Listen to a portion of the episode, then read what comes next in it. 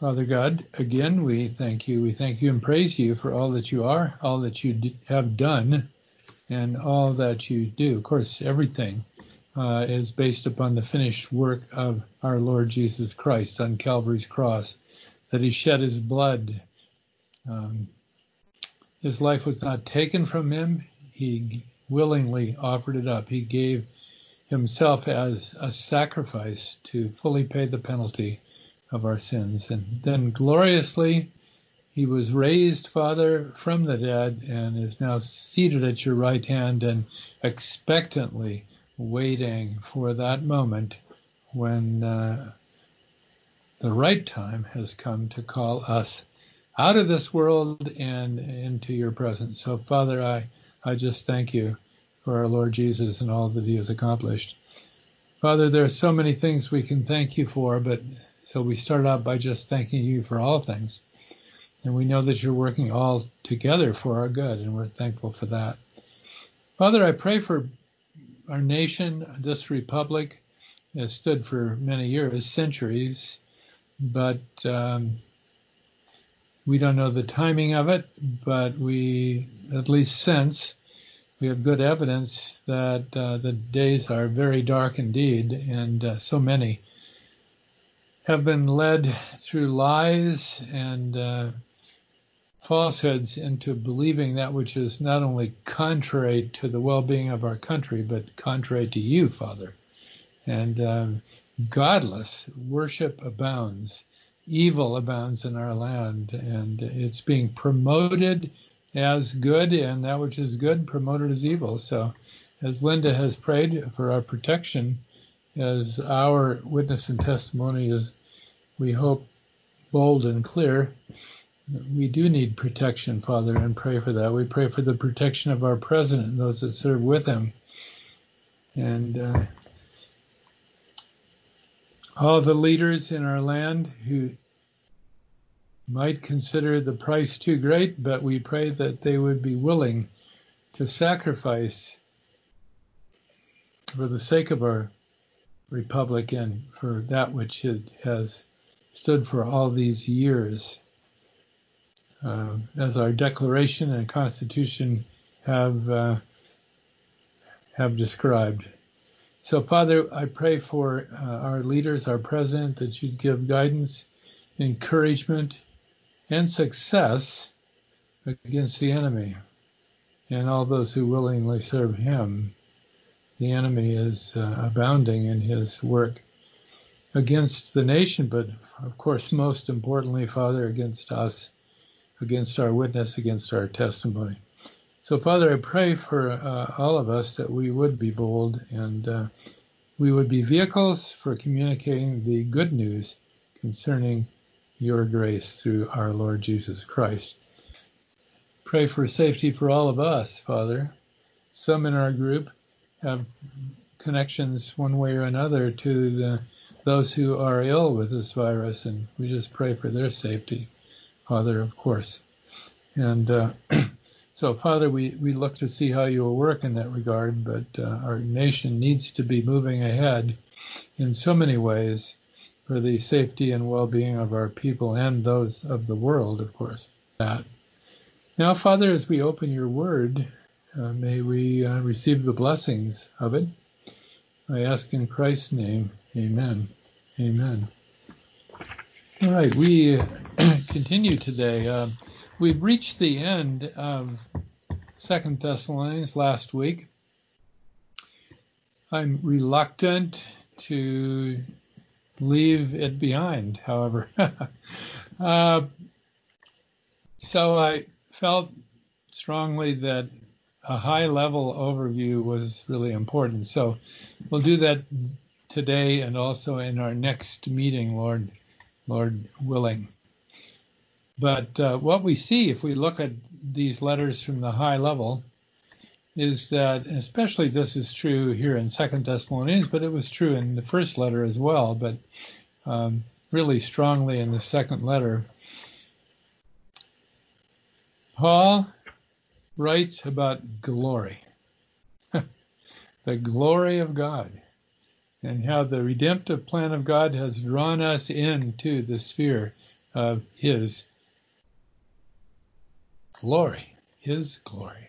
We have been accounted recipients of that. You could say accounted worthy. Well, if you know what worthy means, it doesn't mean you've worked your way.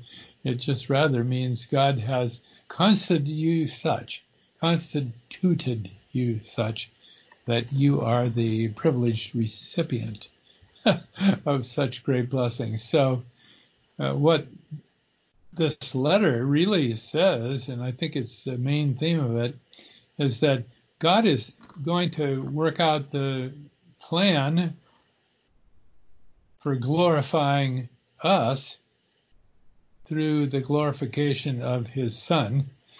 Uh, and that next step will be at the rapture itself, okay?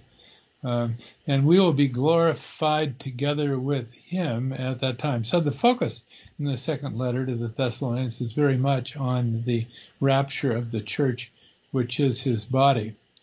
However, that's not the whole story. Much of the letter has a different focus, but a related focus.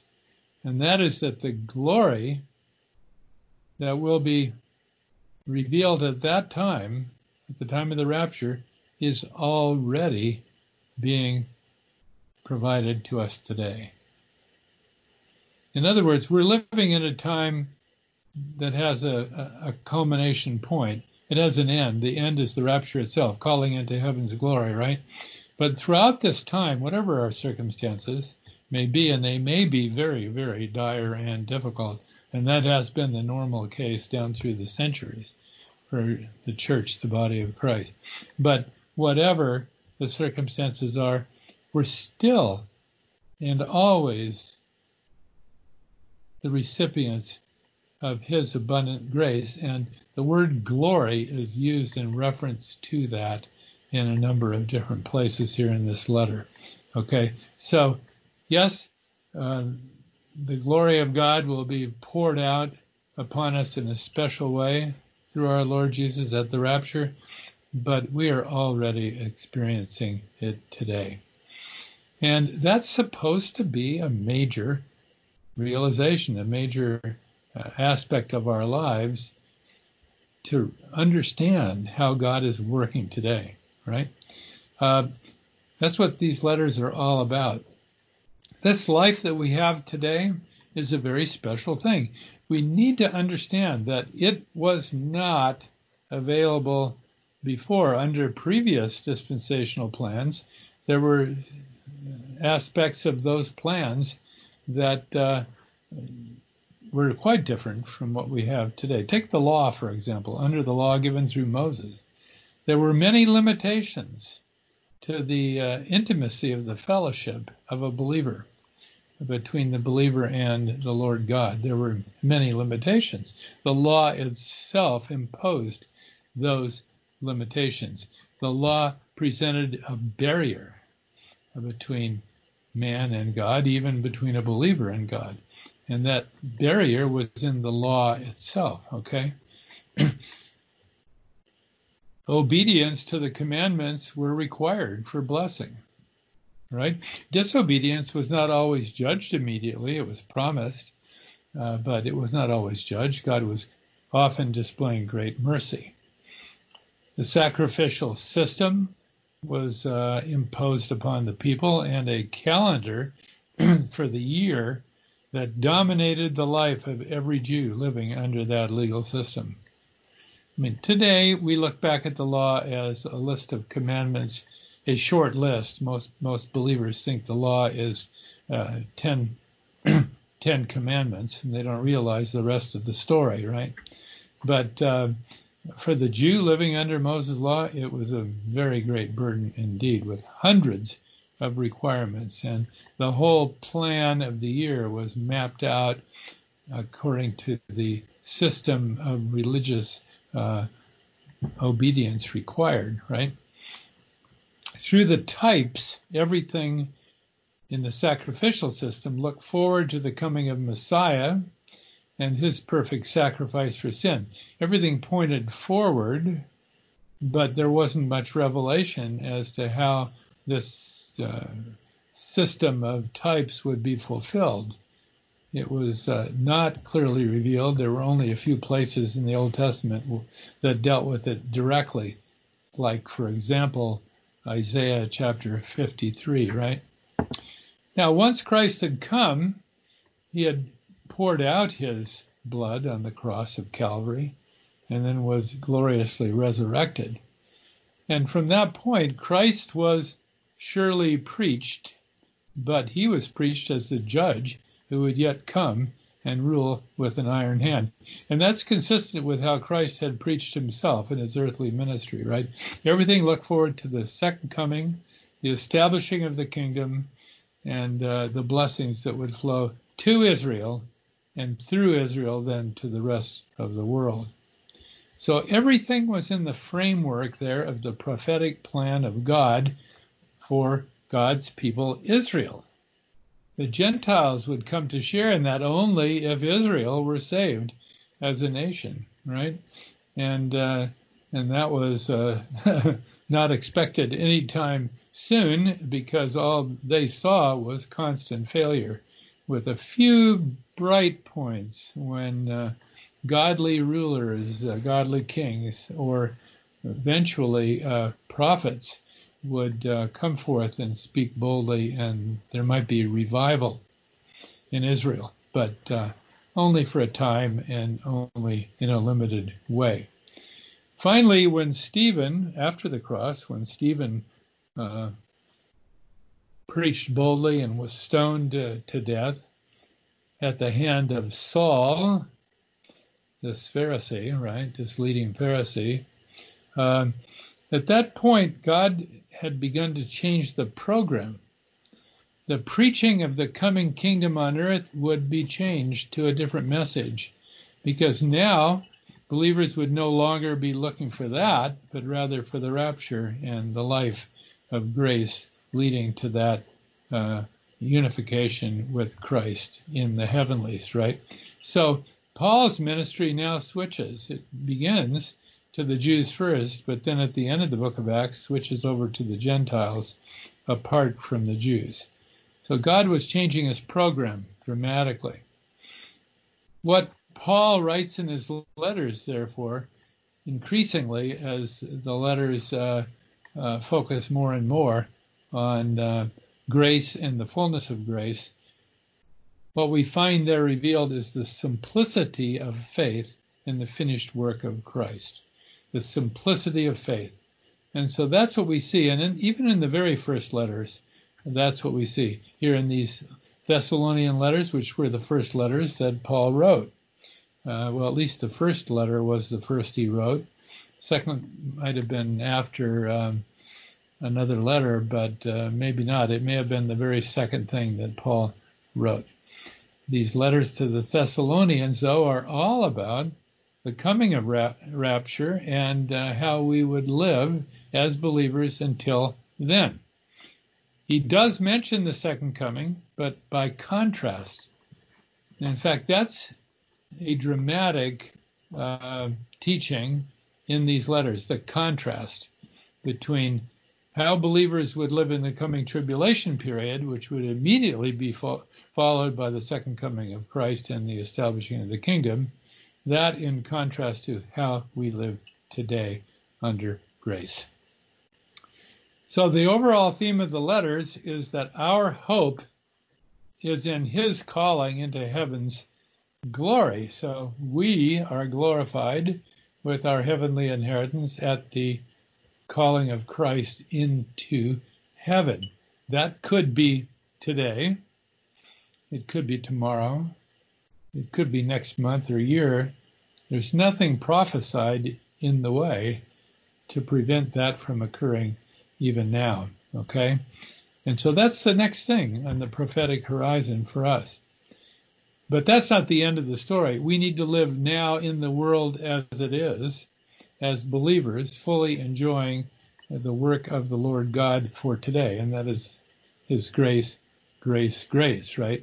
So, um, what we saw last time, and I'm not going to review it particularly, but what we saw is that uh, as Paul finishes up the second letter, he asks for the prayers of believers there in Thessalonica, which means he asks for their respect and honor, that they would pray for him because uh, the trials were great and expected to get even greater for him and also for them.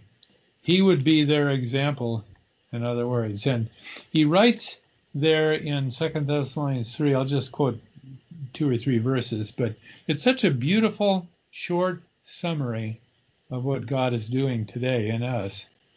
Second Thessalonians chapter 3, verses 3 through 5. But the Lord is faithful. Don't forget that. The Lord is faithful. He's not saying if you're not faithful, you'll be judged. He's saying the Lord is faithful. This is grace and its abundance. The Lord is faithful, who shall, this is a promise, who shall establish you and keep you from evil. And we have confidence in the Lord touching you that ye both do and will do the things which we command you. And then verse 5, in one verse there, he sort of says it all. And may the Lord direct your hearts into the love of God and into the patient waiting for Christ. That summarizes the whole message of the Thessalonian letters. May your hearts be directed into the love of God now, right? Because that's our participation in the great work of God for our day. May our hearts be directed into the love of God and into the patient waiting for Christ. What a nice and what a blessed and powerful summary of what God is doing today in us.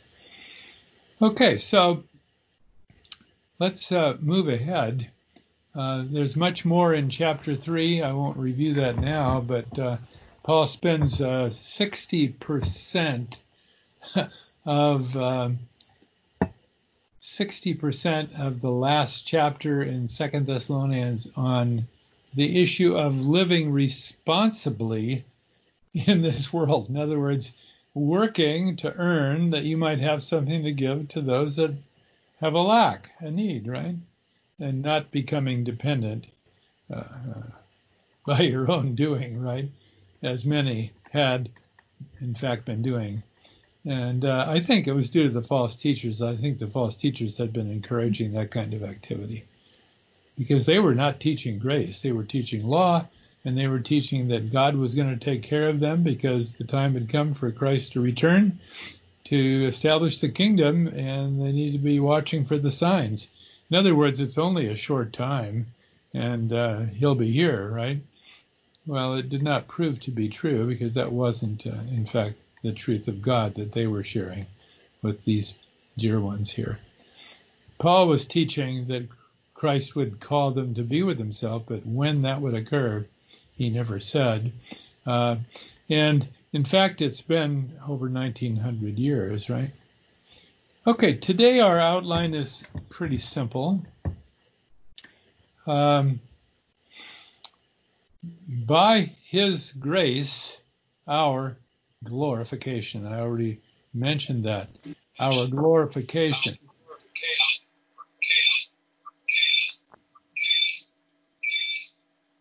Okay, one of you had your mic unmuted there for a moment. My computer came back alive and Skype is up and alive. That's my fault. Oh, it's okay. We forgive you. It's not your fault. It's technology's fault. But anyway, thanks, Tom, for letting us know. Okay. Um, so, uh, first point by his grace, our glorification, both then and now. In other words, at the rapture and before. Glorification. Second point, by his grace, our consolation and good hope consolation and good hope, both then and now, at the rapture and now, even before.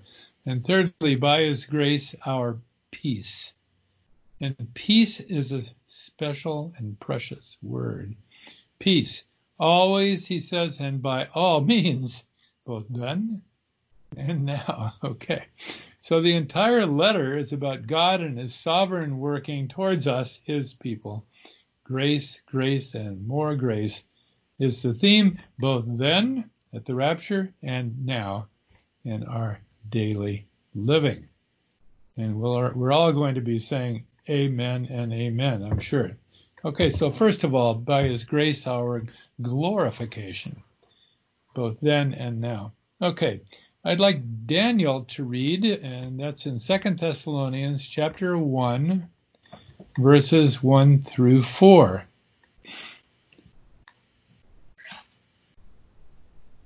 Paul and Silvanus and Timotheus unto the church of the Thessalonians in God our Father and the Lord Jesus Christ. Grace unto you and peace from God our Father and the Lord Jesus Christ. We are bound to thank God always for you, brethren, as it is meet, because that your faith groweth exceedingly, and the charity of every one of you all toward each other aboundeth, so that we ourselves glory in you in the churches of God for your patience and faith in all your persecutions and tribulations that ye endure. Thank you, Daniel. Very good. Okay, so by his grace, our glorification, both then and now. Yes, at the rapture, our glorification will be sealed and we will have entered into our heavenly inheritance, right? There'll be no limitations on it. It'll be the main focus uh, of God to accomplish that at that time. But now, even though we're not in heaven's glory, we're still here on this earth.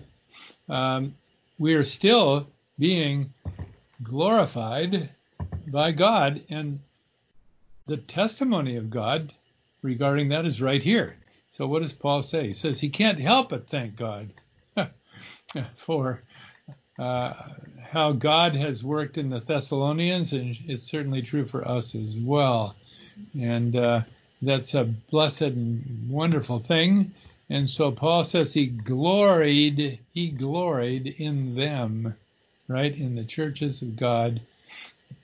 He talked in the other churches about how the glory of God had been displayed in the Thessalonians. Okay, uh, by God's grace, of course, and we saw that that opening of the letter was all about that. This is verse two: Grace unto you, peace from God our Father and the Lord Jesus Christ. Let's read further right now. Then, uh, Linda, would you please uh, read for us Second Thessalonians, the next uh, chapter one, the next verses there, verses seven through twelve.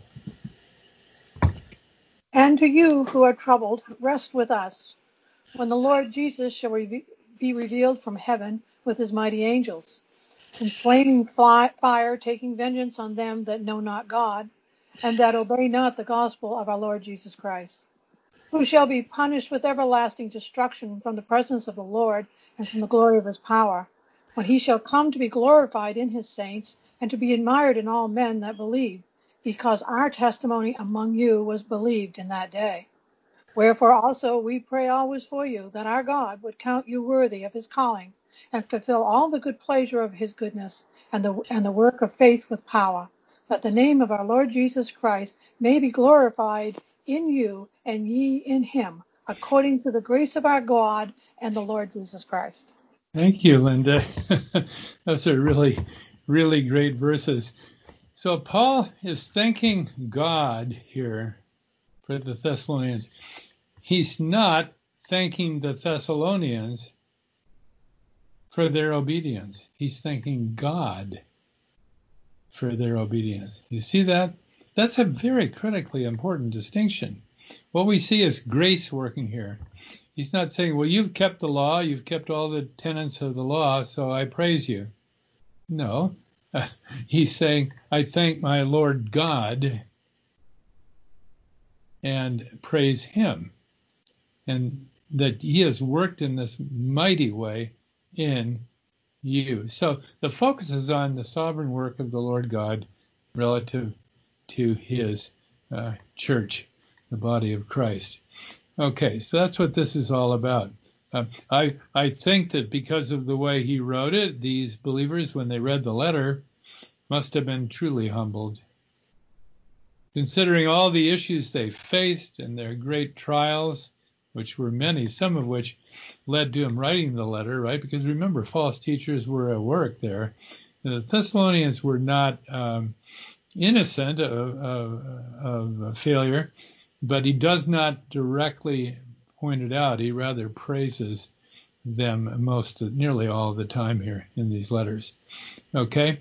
Um, so they had already been glorified, and the word came through the apostle to that effect in their current day. So they're looking forward to glory, but even then, glory is already resting upon them. And it is the glory of God.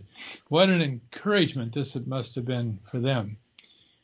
Okay, um, but he does point forward to the rapture in every chapter here, in both of these letters in every chapter, and we'll get to that again and highlight it again next time.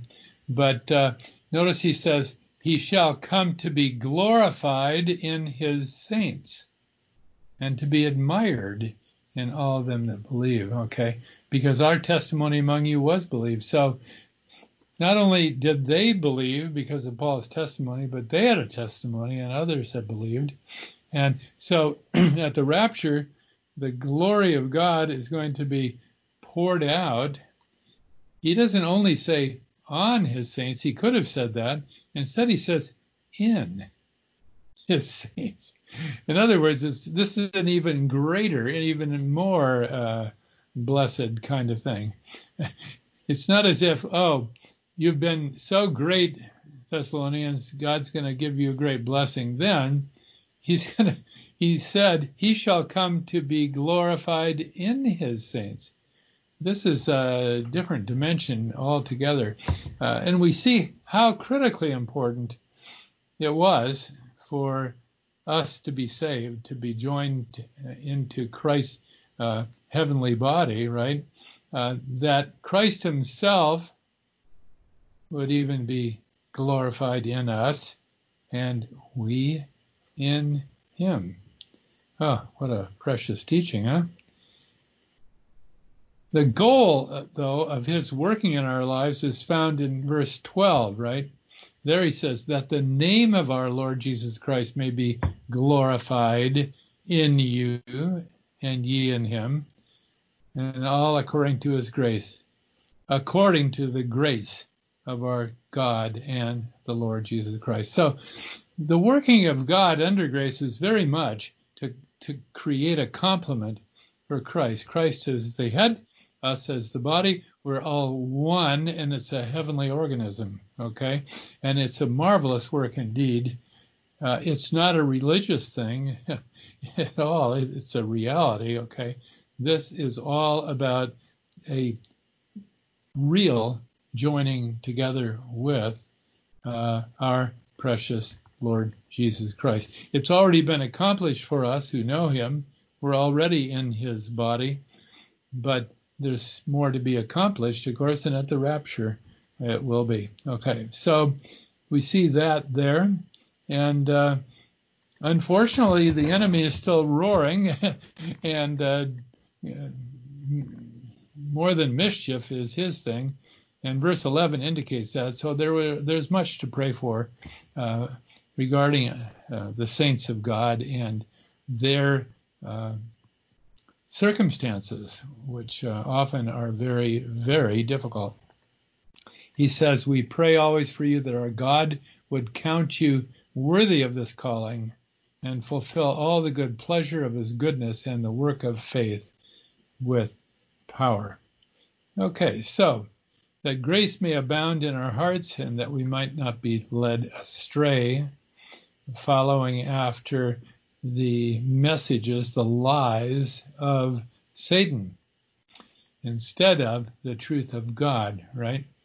So notice in this letter, when Paul writes about the life of believers, he's not writing anywhere about building uh, cathedrals, which Protestants call sanctuaries, okay? it's not about building cathedrals uh, for millions of dollars. It's not about proving somehow to a sinner that you really love them so that maybe they'd be open to hear your message of truth and grace. It's not about healing prayers as a special kind of prayer that only some people might dare to have and uh, enter into. It's not about intentional living. These are words, by the way, that are very commonly used today. It's not about spiritual formation, which is really a mystical uh, thing out of the, the Middle Ages, which we should have nothing to do with. Okay? It's not about any of those things. It's not about building a new kind of church that's never existed before, because that new church is really the uh, old New Age church that Satan has been building all along, right?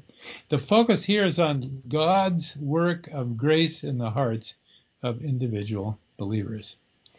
Uh, this is so different from what had been revealed before that would be, in fact, reality in the tribulation period for believers who live at that time, looking for signs and wonders specifically and living accordingly, right? It's not about that. Okay, the second point today. By his grace, our consolation and good hope, then and now. So at the rapture, consolation, yes, indeed, and good hope fulfilled. But today, even in our circumstances of life, uh, God pours out his encouragement and gives us good, good hope. Uh, do you go through your days uh, encouraged by God with hope springing forth uh, from your hearts and uh, fruit bearing? Is that how we go through our days, or are we caught up in the affairs of this world, right? And the challenge is to be uh, f- focused properly and to participate with God in His wonderful working. Gail, Gail, would you read this for us? The second chapter in Second Thessalonians, verses 13 through 17. But we are bound to give thanks always to God for you, brethren, beloved of the Lord because God hath from the beginning chosen you to salvation through sanctification of the Spirit and belief of the truth. Whereunto too he called you by our gospel to the obtaining of the glory of our Lord Jesus Christ. Therefore, brethren, stand fast and hold the traditions which ye have been taught, whether by word or our epistle.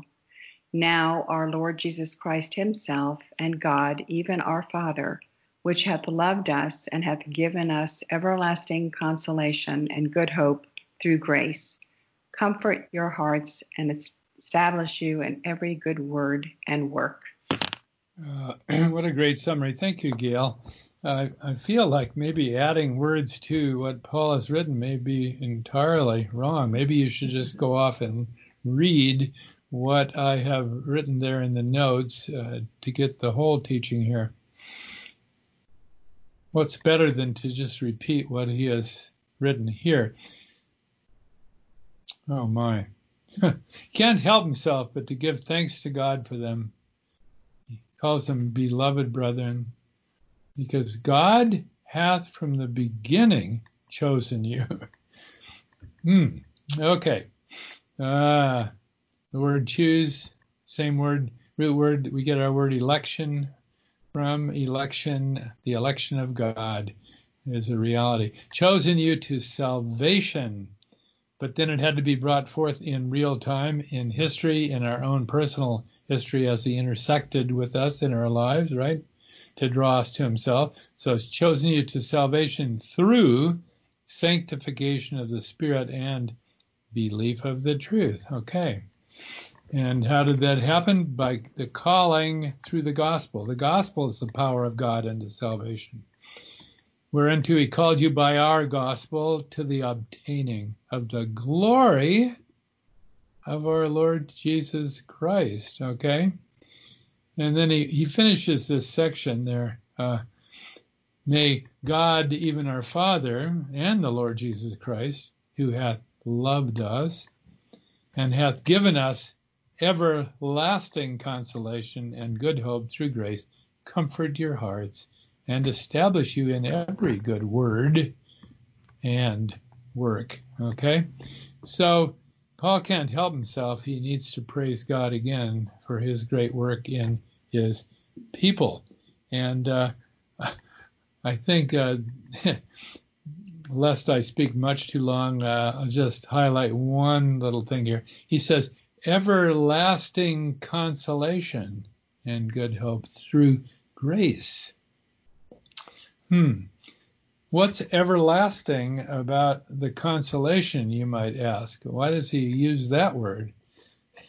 you would think that once we are in heaven's glory, we'll no longer need be needing any encouragement.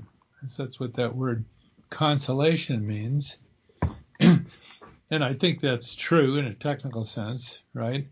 Uh, we'll not be needing encouragement because there'll be nothing to be encouraged about once we're in heaven's glory. I think what he's saying is that the consolation and good hope that the Lord provides is enough to last through all of the times that we're living in.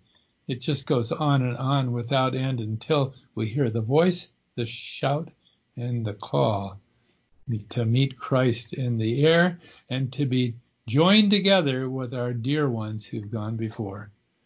And then we'll always be with the Lord, he says, right? So that's what he's writing about here. Isn't it a wonderful thing? But what is Satan trying to convince the people of? Something quite different indeed. Okay? Uh, what Satan is trying to do, and it's in this very chapter, and uh, we've spent a lot of time on it already, so I won't say much more about it now. It's just that uh, the mystery of lawlessness that will be revealed fully uh, after the rapture uh, that's that work of Satan is already underway. And how does it work? By lying miracles. Lying miracles and deceptions of the most powerful kind. How can anybody deny when the miracles have occurred? At least that's what they think, right? How can they deny it? It's experience, right? They've even been led into that by false teachers, so they're wide open, ready to receive the work of the enemy in them. So, signs, wonders, and miracles today certify Satan's message, which is contrary to God, not God's message. The signs and the wonders and the miracles were part of uh, even even Paul's ministry in the early phase, right? As Paul was going to Israel, and God had always given Israel signs, right? Um, that was appropriate. But when uh, those signs, miracles, and wonders ceased, and Paul said they would, he wrote of it there in uh, First Corinthians chapters 12, 13, and 14, right? That those would come to an end, and when they did, uh, love would continue. It would never cease, okay? And that's exactly what we see here in these letters. So Satan is working today to honor himself as the Christ. He is the Antichrist in his working. Anti means a substitute for, in place of. Okay? Satan puts himself forth as the true Christ. And in the tribulation period, that's exactly what he's going to do. And the world will worship at his feet, right? So don't be caught up in any of these deceptions. There are strong warnings we find in, and I'd like Lisa to read this. The strongest warning, perhaps of all, regarding this in uh, the letter to the Colossians, chapter 2, verses 16 through 19. Let no man therefore judge you in meat or in drink, or in respect of an holy day, or of the new moon, or of the Sabbath days, which are a shadow of things to come, but the body is of Christ. Let no man beguile you of your reward in a voluntary humility and worshipping of angels, intruding into those things which he hath not seen, vainly puffed up by his fleshly mind and not holding the head, from which all the body by joints and bands, having nourishment ministered, and knit together, increaseth with the increase of God. Thank you, Lisa. So that's a very strong exhortation Uh, the religious system of the past is gone. It was merely a shadow. Okay? It was merely a shadow. Uh, but he says, uh, your rewards, not based upon a worship of the will, voluntary humility. This is not a religious thing that you set yourself to do that somehow gives you great reward. Gets you into things like worshiping of angels, and don't you hear a lot about that today? intruding into those things which he hath not, not seen, vainly puffed up by his fleshly mind. All that said in contrast to holding fast the head, Jesus Christ, from which all the body by joints and bands, having nourishment ministered and knit together, increaseth or, or groweth with the growth of God. Okay. Grace versus uh, satanic religion. That's what we're talking about here. Faith and not sight is uh, the realm we're living in today. And authentic godliness today is not based upon special experiences. Okay? Satan's lying wonders are a reality for many, but nevertheless, God's work of grace goes on. Uh, refer to 2 Corinthians chapter 4, the last verses there, where he says, While we look not at things which are seen, this is uh, the realm of our lives now under grace, not looking at the things which are seen, but at the things which are not seen. For the things which are seen are temporal, but the things which are not seen are eternal. Oh, if only we compre- comprehend the full teaching of this. Well, the last point, and I'll just have Patty read that, and uh, and we'll be finished uh, for today in Second Thessalonians chapter three, verses 16 through 18. By His grace, our peace, always and by all means, both then and now, then and now, the rapture, and even now. Patty, can you read that for us, please? now the Lord of peace Himself give you peace always by all means. The Lord be with you all. The salutation of Paul with mine own hand, which is the token in every epistle. So I write. The grace of our Lord Jesus Christ be with you all. Amen. Amen and amen. Uh, the key word there, of course, is peace. And you know, he opened the letter. We saw that where Daniel read at the beginning grace and peace through our Lord Jesus Christ. Here he says, Now may the Lord of peace himself give you peace always by all means. That's uh, the way Paul uh, finishes the letter. All he has left to write is his salutation. The grace of our Lord Jesus Christ be with you all. Amen. Now, what I'd like you to meditate on today and all week and in preparation for next time is how do you think the Thessalonians might have remembered this as they went through times of great persecution? Because that's what occurs in their lives, right? Literally, they and believers in general became what Paul called the offscouring of all things. That's what he said about himself uh, in the Corinthian letter, that we have, we are the offscouring of all things. That's a very uh, negative way to look at it. That's from the world's perspective. That's what we are, right? And you see that today developing uh, very rapidly, and even in our own country. Bookstores now uh, increasingly are not carrying the Bible because it offends too many people. Okay, they're giving in to the uh, the threats of the enemy, right? And uh, how long until our liberties have been shut down, right? But what was it like for early believers? Well, remember in Rome, they lived in the catacombs. They were banished from the city limits of Rome had to live outside. In fact, they were constantly being uh, rounded up persecuted even to the death, thrown to lions, whatever, you know, in the Colosseum, uh, and lived underground, even if they were members of Caesar's household who had come to believe through the bold ministry of the Apostle Paul. He writes of that, remember, in Philippians chapter 1. So, how would believers remember these words of the Apostle Paul? I think they would rejoice daily, hourly for God's great glory, His grace, and His peace. Not only then at the rapture, but even now. His grace is always sufficient, whatever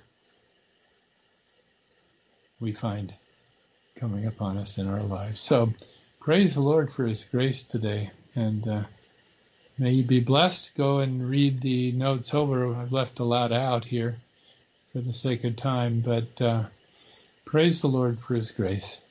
It is sufficient. We have every reason to rejoice.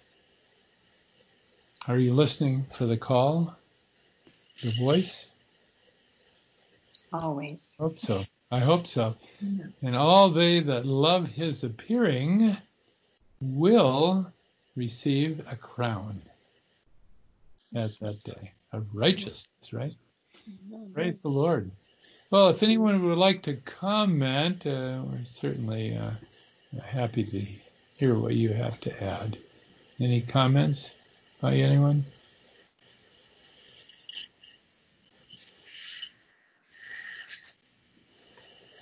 Okay. Well, let's go to the Lord and uh, in prayer. Father God, thank you, thank you. Thank you for your great grace that's been poured out upon us. Thank you for peace. There may be no peace in this world, Father, but in our hearts. But indeed, we have peace there, and we have peace, Father, with you. Praise your name in the name of our Lord Jesus, and that we may be glorified in him and him in us because of your great work. What a blessing. In Christ's name and amen, I pray.